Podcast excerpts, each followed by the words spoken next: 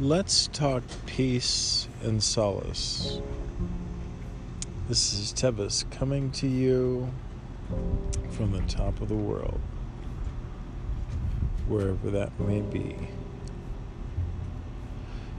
As I sit here and contemplate my navel,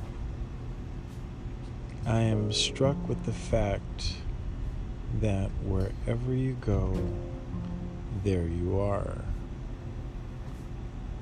I spent the night last night with a bunch of good Masonic brothers. And I found it very interesting that the conversations didn't get deep. And the loudest talkers were talking about themselves. That solace is not an outward thing, it is an inward thing. And to that measure, you decide and determine where your peace is, be it at the bottom of a Ben and Jerry's Chunky Monkey, Cherry Garcia, or making it to the crest of a very steep hill on your mountain bike, or just sitting on your butt